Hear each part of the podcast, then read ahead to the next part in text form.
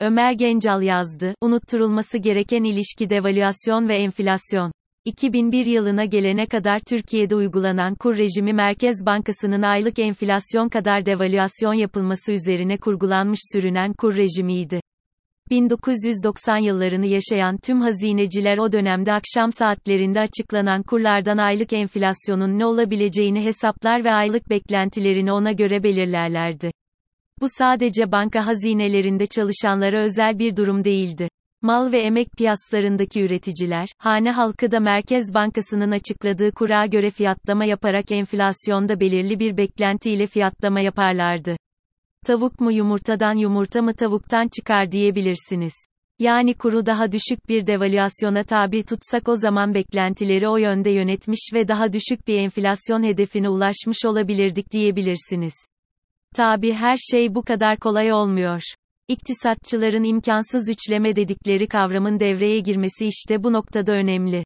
Yani aynı anda faizleri, kuru ve sermaye hareketlerini kontrol etme imkanınız yok. Sermaye hareketlerinin serbest olmasını istiyorsanız ve para biriminizin değer yitirmemesini istiyorsanız karşılığında mevcut risklerinize göre ödemeniz gereken bir faiz bedeli oluyor. Faiz konusunda bedel ödemek istemiyorsanız ve sermaye hareketleri serbest olsun diyorsanız bedelini para biriminizin düşüşüyle ödüyorsunuz. Ülkeniz dışa açık, tasarruf açığı yaşıyor ve cari işlemlerde de açık yaşıyorsanız bu bedel çok daha ağır oluyor ve tüm dengeler bozuluyor. Hatta bir sonraki dönem ödediğiniz fatura daha da ağırlaşarak gelecek nesiller üzerine borç yükü olarak biniyor.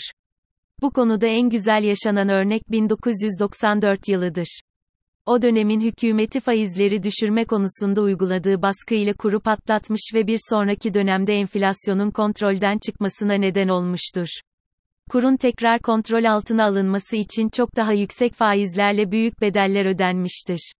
Enflasyonu düşürmek için uygulanan para kurulları ve önceden belirli devalüasyon oranları uygulaması da arka planda sağlam ve bütüncül bir programın gerekliliğini Türkiye'ye 2000 yılında öğretmiştir. Siyasetçinin vazgeçemediği popülizm sebebiyle maliye tarafındaki dengesizlikler para politikasını etkisiz hale getirmiş, programın inandırıcılığını sıfırlamış ve bir sonraki yıla büyük bir devalüasyonu aktararak para birimine önemli bir değer kaybı yaşatmıştır.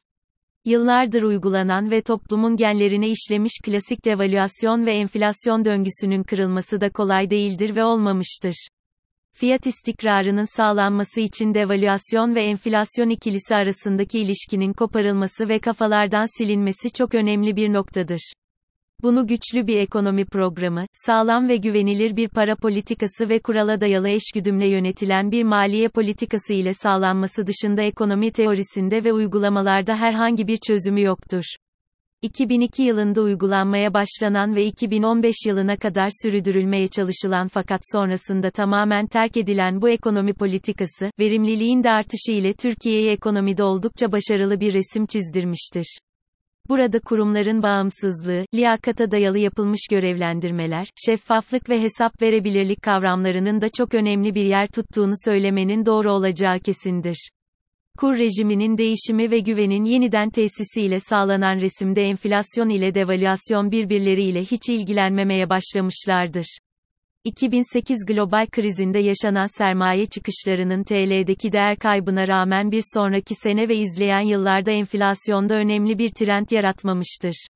Yatırımların arttığı ve buna bağlı olarak yüksek cari açıkların oluştuğu yıllarda bile para politikası etkin bir şekilde uygulanmış ve enflasyonu kontrol altında tutacak yeterlilikte bir faiz oranı ile sermaye çıkışlarını önlemiştir.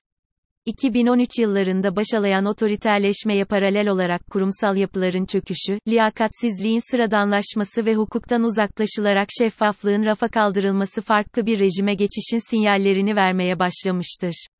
Dalgalı kur rejiminde olmamıza rağmen fiyatlama davranışları değişmiş ve 2018 yılından bugüne kadar ortaya çıkan resim enflasyon ve devalüasyon ilişkisini tekrar uyandırmıştır.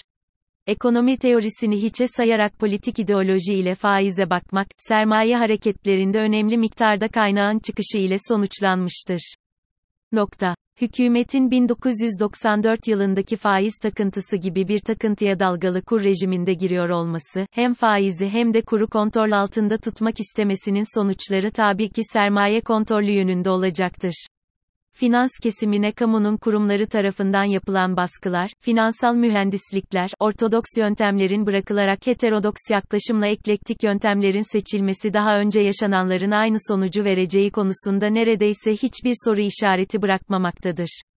Tüm bunlar dövizin yeniden kılavuz enflasyon bekleyişlerinin de bu çerçevede oluşacağını ve biriken devalüasyonların topluma enflasyon olarak geri döneceğinin en büyük kanıtıdır. Çözüm belliyken yanlışta ısrar etmenin bedeli 84 milyon tarafından ve geleceği çalınarak ödenecektir.